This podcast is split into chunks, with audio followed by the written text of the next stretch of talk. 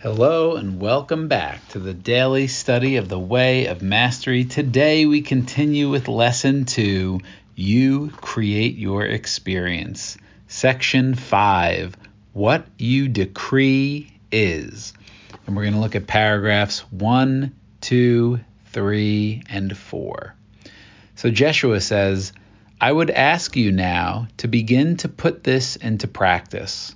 So wherever you happen to be, stop for just a moment and truly become aware of where you are. Where are you? Are you not having the experience of seemingly being within a body? Do you not seem to be abiding in a room somewhere? Are you not within an environment in which there are certain weather patterns going on around you? Perhaps there are sounds coming into your ears. Can you truly be aware of where you are now? Can you feel the weight of the body as you stand upon your feet or sit within your chair? Do you notice the tension in the neck? Do you notice the racing of the mind if that is going on? Can you begin to bring awareness to exactly what is from a place of innocence and non judgment? You have a saying in your world, it is what it is. That is the beginning of wisdom. You will discover that what is, is what you have chosen to make of it. Be therefore where you are now and deliberately decide, deliberately decide to accept wholly that what you are experiencing in this very moment has no cause whatsoever except your choice to experience it.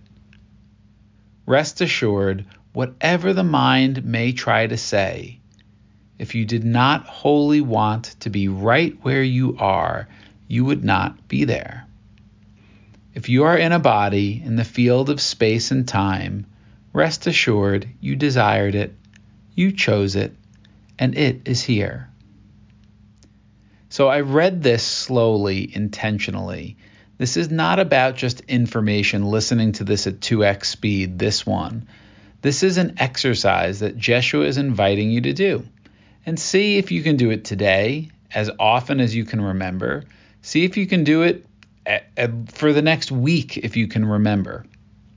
Noticing where you are, what's happening around you, meditation, mindfulness meditation invites us to be more of an observer of our life, of our of the thoughts that come in, and if we let them, the analogy like Jeshua says, like clouds, they pass on by. And just observing with innocence and non-judgment. And then Jeshua just goes back to this is the theme of this lesson. That whatever is, you have chosen to make of it. So wherever you are, deliberately decide. And he says that twice. I didn't I didn't just make that up. It says it here twice. Deliberately decide to accept wholly that what you are experiencing in this very moment is no cause except for your choice to experience it. Hard pill to swallow for the ego. If you're in the midst of financial turmoil, if you're experiencing health challenges, if you are feeling stuck in your life with no purpose, Jeshua is saying that you have chosen this.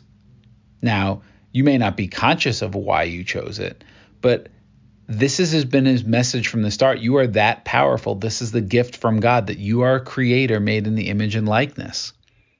And nothing comes to you without without your consent and choice is really what he's saying. And he says, rest assured, whatever the mind may try to say, Whatever your thinking may try to convince you, if you did not wholly want to be right where you are, you would not be there. Like there's no wiggle room in this. This can seem what's the right word I'm looking for? It can feel like it can be really threatening to the ego. Like, why would I choose this? I would never choose this. This is, I don't know, whatever the new term is of what this could be. But to me, this is empowering and it makes me think. It makes me ask why am why am i choosing this? And on some level it actually doesn't even matter. Maybe the bigger question is just do i want this? And if i don't am i willing can i choose something else? So jeshua says if you are if you are in a body in the field of space and time if you're having this human experience you desired it. You chose it and it's here. Why would you choose it? To learn to grow for the joy of it, for the fun of it. We take things so seriously. Maybe we were just like, hey, I want to experience what it's like to be in a body and feel lack and loss and pain. When our soul knows none of those things are real. Maybe it's a game. Maybe it's fun. Maybe it's like, hey, I want to go to an adventure. I was having this conversation with somebody yesterday where it's almost like that computer game, The Sims. It's like you have a life in The Sims. I've never really played it, but I'm familiar with it. You create a character, you live a life, and you can delete your character and start a new one. And you could have a thousand of them. You could have a million different lives in The Sims and try different things in different lives. Right? If it's a simulation or it's a it's a situation where you can just incarnate and choose what you want and choose what you want to experience, then on then our oversoul, our highest self, Jeshua is saying, is the creator of every single experience. So we're not victims on any level. So if you don't like what you're experiencing, one, take responsibility for it. Just just consider that. I've I've created this. I've chosen this on some level. Two, look at it with innocence and non-judgment. Three, you can ask for help.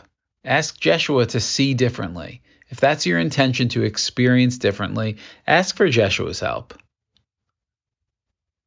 And then keep making that choice to choose kindness, to choose to see love, to choose to see the divine in all things, to choose compassion, to choose generosity, to choose to know yourself rightly instead of identifying with the small self, the ego self.